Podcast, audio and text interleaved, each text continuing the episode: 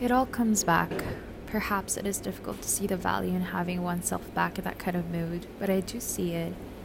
I think we're well advised to keep on nodding terms with the people that we used to be, whether we find them attractive company or not. Otherwise, they turn up unannounced and surprise us, come hammering on the mine's door at 4 a.m. of a bad night and demand to know who deserted them, who betrayed them, who is going to make amends. Forget all too soon the things we thought we could never forget. We forget the loves and the betrayals alike, forget what we whispered and what we screamed, forget who we were. I've already lost touch with a couple of people I used to be. One of them, a 17 year old, presents little threat, although it would be of some interest to know to me to know again what it feels like to sit in a river levee, drinking vodka and orange juice and listening to Les Paul and Mary Ford and their echoes sing How High the Moon on the car radio.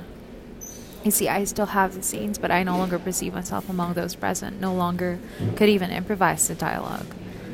The other one, a 23 year old, bothers me more. She was always a good deal of trouble, and I suspect she will reappear when I least want to see her. Skirts too long, shy to the point of aggravation, always the injury party, full of recriminations and little hurts and stories I didn't want to hear again.